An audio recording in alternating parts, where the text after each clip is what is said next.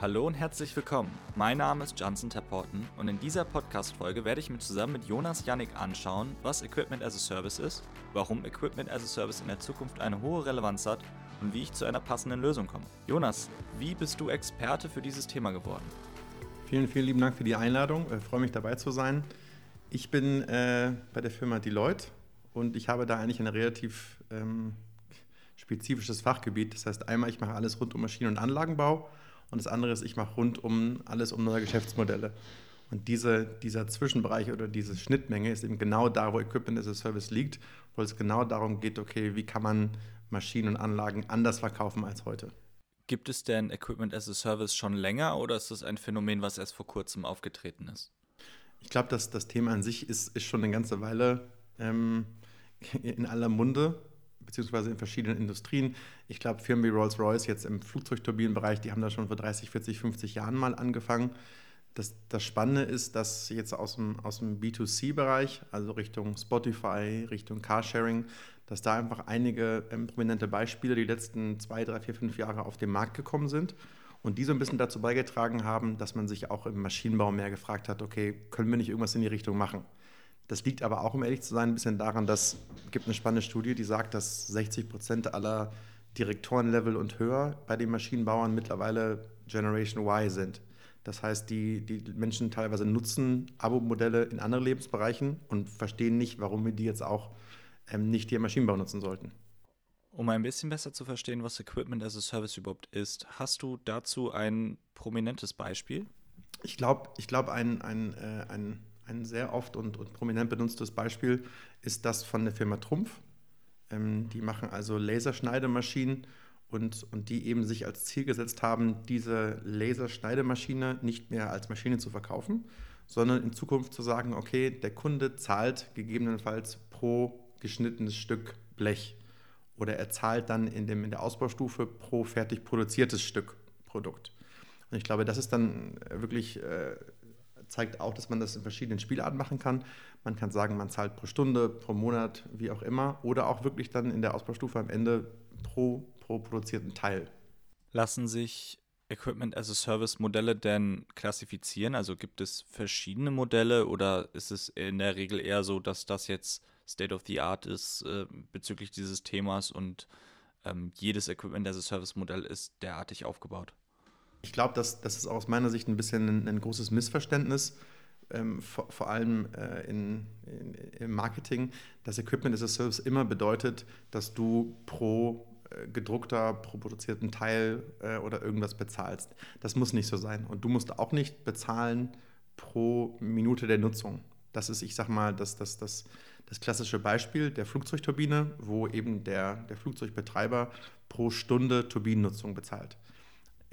Für mich ist das aber gerade eben im europäischen Maschinenbau teilweise noch einen Schritt zu weit. Ich glaube, hier geht es vor allen Dingen darum, sich zu überlegen, welche Art von as a Service macht Sinn. Das kann sein, dass der Kunde oder die Kundin pro Monat bezahlt. Das kann sein, man zahlt wirklich pro Nutzung, wenn das möglich ist technologisch. Das kann auch sein, man zahlt pro ausgebrachte Menge. Das hängt wirklich extrem davon ab, was in der Industrie Sinn macht und was möglich ist. Weil, weil wenn du überlegst, es gibt Industrien, wo gerade jetzt im, im Baumaschinenbereich, wo teilweise Equipment ähm, am Tag 30 bis 60 Minuten nur genutzt wird, dann macht das natürlich wenig Sinn, hier pro Minute abzurechnen.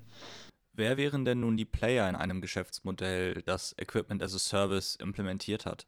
Ich würde mir vorstellen, dass es nun ja ganz klar von der klassischen Beziehung Kunde kauft eine Maschine abweicht. Daher die Frage, wie würde das Geschäftsmodell denn nun aussehen? Wer wäre konkret involviert? Gibt es vielleicht auch Allianzen, die sich bilden? Ja, also da, da tut sich auf jeden Fall einiges. Wenn ich, wenn ich überlege, das klassische Modell ist ja, der, der Maschinenbauer verkauft die Maschine an, an ein anderes Unternehmen. Das heißt, das ist der Maschinenbauer und der Kunde. Und dann gibt es teilweise noch Banken, Leasingunternehmen, die, die, die da mitmachen. Wenn ich jetzt an das, an das As-a-Service-Modell denke, dann ähm, ist es in den meisten Fällen so, dass die Maschinenbauer an sich nicht alle nötigen Fähigkeiten haben, die man haben müsste. Und deshalb holen sie sich Partner an Bord. Das sind ähm, aus unserer Erfahrung hauptsächlich zwei, nämlich einmal Banken und Versicherungen, weil einfach, ähm, du musst dir vorstellen, wenn ein Maschinenbauer as-a-Service-Modelle anbietet, dann kommen die alle vom Maschinenbauer selbst. Das heißt, Der Maschinenbauer muss diese ganzen Produkte, Maschinen erstmal selbst kaufen oder herstellen und dann weiter verleihen, in Anführungszeichen. Und dafür hat er einen enormen, enormen Kapitalbedarf. Und der kann nur gedeckt werden, wenn jetzt der, der, der klassische Maschinenbauer sich mit teilweise auch neuen Finanzpartnern ähm, zusammensetzt und überlegt, okay, wie können wir auf dieser Basis eine Geschäftsbeziehung ähm, für die Refinanzierung aufbauen. Und das zweite ist also Tech-Unternehmen. Das, das Spannende ist, dass Equipment as a Service viele, viele Dinge voraussetzt, in die, und das kann man, glaube ich, so offen sagen, der europäische Maschinenbau einfach keine große Erfahrung hat. Dazu zählt vor allem aus meiner Sicht die, die dynamische Abrechnung. Das heißt, was ich eben sagte, diese Abrechnung pro Stunde, pro Tag, pro Monat oder pro, pro, pro Ereignis, das ist nichts, in dem der Maschinenbau viel Erfahrung hat. Das heißt, hier gibt es einige Unternehmen, die im, im, im Tech-Bereich ähm, Lösungen gebaut haben oder bauen und mit denen arbeiten aktuell viele Maschinenbauer zusammen, um, um zu gucken, okay, wo können wir wirklich bestehende Dinge nutzen, damit das Angebot einfach schneller und besser funktioniert. Weil das ist eine Sache hier, die, die, die jetzt neu auf den Markt kommt, wo man, glaube ich, schnell sich positionieren sollte und schnell herausfinden sollte, wo man steht, wo man jetzt nicht ähm, zwei, drei, vier, fünf Jahre interne Entwicklung investieren sollte. Was müsste ich denn als Unternehmen für ein konkretes Servicemodell mitbringen?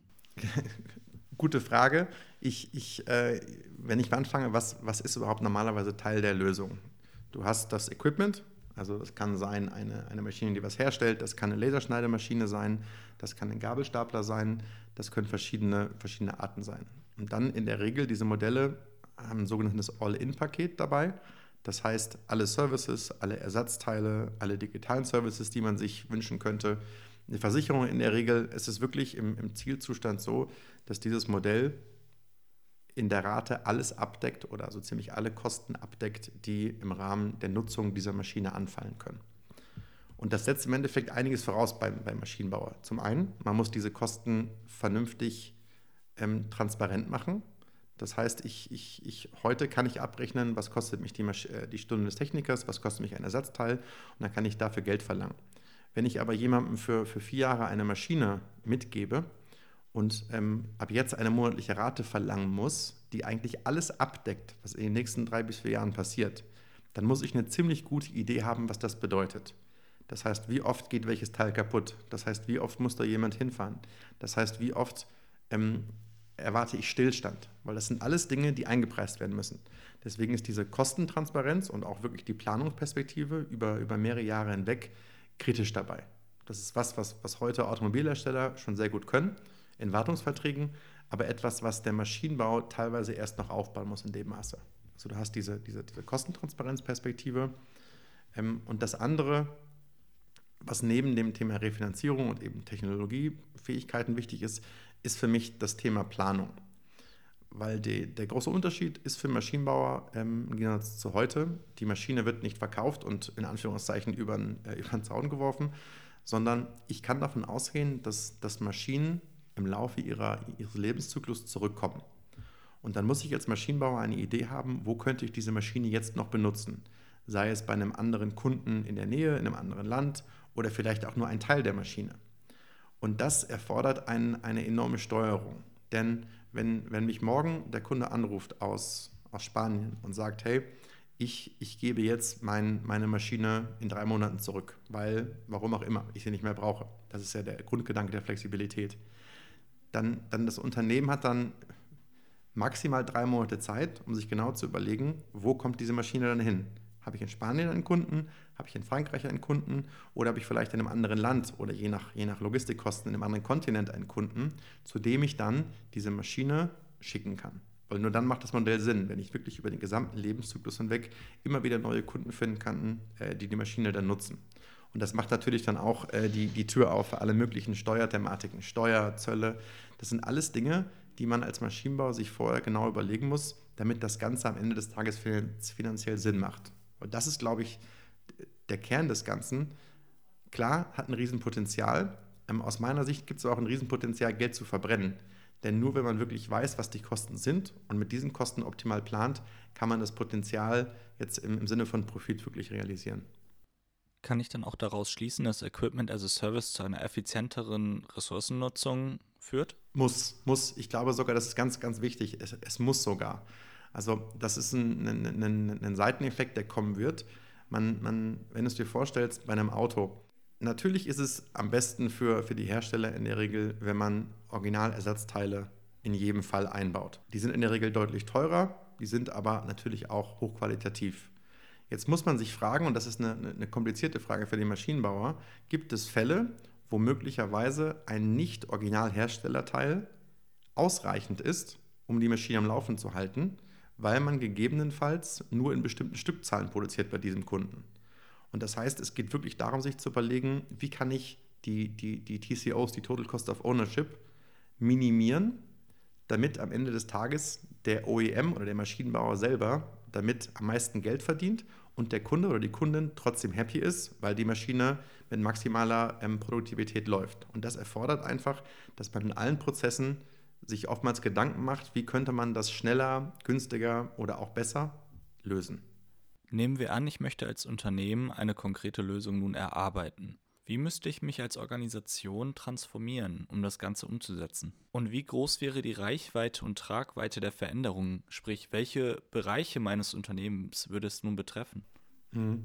Also ich glaube, es betrifft im Endeffekt wirklich fast alle Bereiche. Die werden je nach, je nach Phase, in der man ist, ob man jetzt das mal damit experimentiert, ob man es pilotiert oder ob man skaliert, verschieden benötigt.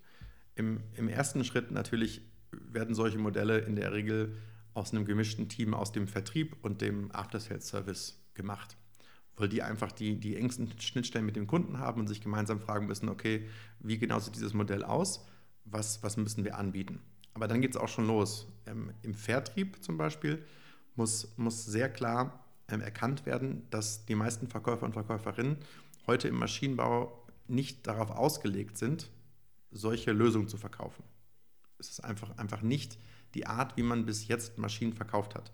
Das heißt, die müssen trainiert werden, die müssen incentiviert werden, die müssen verstehen, so kann ich dem Kunden den Mehrwert dieser Equipment as a Service Lösung äh, erklären und auch selber dafür diesen Mehrwert beschreiben, quantifizieren und erklären können. Und im, im, Service auf der anderen Seite ist eben genau das, was, was ich eben schon angedeutet habe. Du hast einen, einen riesengroßen ähm, äh, Mindset-Wechsel. Heute geht es oftmals darum, ähm, der Kunde ruft an oder meldet sich ander, anderweitig und hat ein Problem. Das Problem muss gelöst werden, möglichst schnell und möglichst gut. Jetzt ist es aber in dem Equipment as a Service, in der Equipment as a Service Welt so, dass, dass der jedes Mal, wenn der Servicetechniker zum Kunden rausfährt, ähm, das Kosten verursacht. Das heißt, wenn der Servicetechniker rausfährt zum Kunden, dann sollte idealerweise auch jedes Problem erkannt werden, was in der nahen Zukunft entstehen könnte. Das heißt, wir, wir gehen weg von dem, ich löse ein, ein Problem oder repariere ein bestimmtes Teil zu, okay, ich als Techniker oder Technikerin gucke auch noch links und rechts, was könnte gegebenenfalls in naher Zukunft Probleme machen. Und wenn ich schon mal da bin, nehme ich mir das auch noch vor. So dass wirklich die, die, die Gesamtanlagennutzungskosten reduziert werden und nicht der Serviceumsatz maximiert wird, was ja der, von der Natur her aktuell der Fokus ist von der After-Sales-Abteilung. Und wenn man dann das Ganze äh, Richtung Skalierung weiterdenkt, dann kommst du auch ganz schnell zu der Frage, okay, was bedeutet das eigentlich für unser Produktdesign oder für unser RD? Gibt es, gibt es die Möglichkeit, die Maschinen so herzustellen, dass ich vielleicht diese, diese Wiederverwendung oder die Wiederbenutzung bei anderen Kunden besser machen kann? Das ist, ist das, was in der Automobilbranche ähm, mit der Modularbauweise oftmals schon gemacht wird, wo man sagen kann, okay, ich kann vielleicht nicht dem anderen Kunden dieselbe Maschine hinstellen, aber möglicherweise besteht die Maschine aus mehreren Modulen, von denen vielleicht sehr wohl ein Modul wiederverwendbar ist bei einem anderen Kunden. Und so werden eigentlich fast alle Unternehmensbereiche in irgendeiner Form, wenn man das Ganze mal zu Ende spielt und wirklich hochskaliert, beeinflusst. Weswegen ich bereits äh, den Term mal benutzt habe, eigentlich ist Equipment as a Service die Mutter aller Transformationen. Das heißt, die Trag- und Reichweite ist so groß, dass es alle betrifft da kann ich als Unternehmen bestimmt auch sehr viel falsch machen. Was wären Erfolgsfaktoren für ein erfolgreiches Modell? Ja, also ich, ich glaube, eine, eine, eine Sache, die, die, die oftmals ähm, eine, eine Falle ist, ist aktuell einfach das Thema nicht ernst zu nehmen. Ich, ich bin überzeugt davon, dass es nicht für jedes Unternehmen und nicht für jede Industrie interessant werden wird. Das, das wäre auch einfach unrealistisch. Aber ich glaube, es gibt noch viele Unternehmen, die sich noch nicht überlegt haben, wie sie zu dem Thema stehen. Und dadurch, dass immer mehr Kunden danach fragen, sollte man in der, in der Regel eine Antwort haben, wie stehen wir dazu? Machen wir es, ja oder nein? Wenn wir es machen, wie sieht die Lösung aus? Das ist für mich einfach kritisch, dass jede Firma sollte eine Meinung haben, wie sie zum Thema Equipment as a Service stehen. Und dann gibt es ein paar, ein paar Dinge, die wir jetzt gerade bei ein paar Projekten gesehen haben, bei Kunden, die einfach gerne, ähm, ich will nicht sagen schief laufen, aber die man einfach lernt auf dem Weg dahin. Ich glaube, eins ist, eins ist, ist, ist ganz klar, die, die Erwartung, dass, dass der Kunde, die Kundin die Maschine genauso nutzt wie vorher. Das, das wird nicht passieren. Das ist ganz einfach erklärt an einem Leihwagenbeispiel. Wenn ich mir einen Leihwagen ausleihe, dann fahre ich ja auch anders als mein Auto. Nämlich schneller und ein bisschen aggressiver, würde ich sagen. Und genauso sind Kunden auch in der Regel, ähm, wenn sie wissen, dass, dass der Service komplett abgedeckt ist und sie vielleicht nicht sich Gedanken machen müssen, ob ein Teil ausgetauscht wird für viel Geld oder nicht, dass sie einfach anders damit umgehen. Und das ist, das ist aus meiner Sicht einer, einer der, der, der, größten Fehler, die man machen kann, das nicht einzupreisen. Und das, ähm, das, das wahrscheinlich oder der, der allergrößte Fehler für mich, den, den wir jetzt gerade bei, bei ein paar Kunden der Konzeptphase gesehen haben, ist, dass man von Anfang an mit der, mit der Meinung reingeht, das, was rauskommen muss, ist ein Pay-per-Use-Modell. Die, die spannendsten Beispiele, ja, sind Pay-per-Use und da wird sich auch in den nächsten Jahren viel tun. Aber es ist aus meiner Sicht völlig falsch und ein großer Fehler, das in die Firma reinzupressen. Jetzt äh, an einem ganz plakativen Beispiel. Ich bin, bin aktuell bei einem, bei einem Kunden ähm, in Hamburg und, und da, haben wir, da haben wir viele Kunden befragt, um genau das zu testen. Wie wichtig ist den Kunden das Thema Pay-per-Use?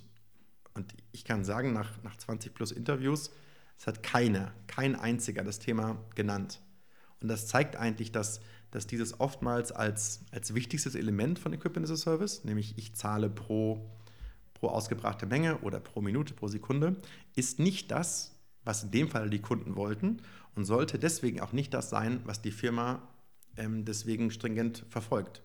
Deswegen große Empfehlung an jede Firma, die darüber nachdenkt, machen Sie sich Gedanken, welche Modelle machen für uns Sinn und dann wägen Sie diese ab, bevor das Thema Pay-per-Use zu dominant und gerade in der internen Kommunikation auch platziert wird. Um es ein bisschen besser einzuordnen, wem würdest du Equipment as a Service empfehlen und wem vielleicht auch nicht empfehlen? Also ich glaube, eine, eine wichtige Dimension ähm, ist auf jeden Fall die Wiederverwendbarkeit und damit auch die Standardisierung des Equipments.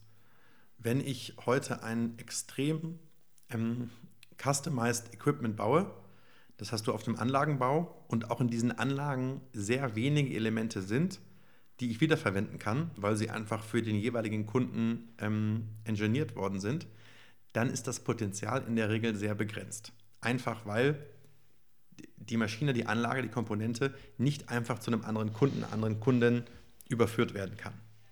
Denn das, das Geld wird verdient natürlich über den ganzen Lebenszyklus. Also der erste Kunde nutzt es zwei Jahre, der zweite vielleicht nochmal zwei Jahre und dann gibt es nochmal einen Kunden. Kann sein, dass der erste Kunde das Ganze 20 Jahre nutzt, natürlich auch möglich, aber in der Regel ist, ist das, was, was auch den Umsatz treibt, ist die Wiederverwendbarkeit. Das heißt, da macht es aus meiner Sicht, sagen wir theoretisch am wenigsten Sinn, kommt auf den Einzelfall an, aber da muss man aufpassen. Das heißt, die Firmen, wo, wo hohe Standardisierung herrscht, sind eigentlich die, die sich am meisten, am meisten damit äh, befassen sollten.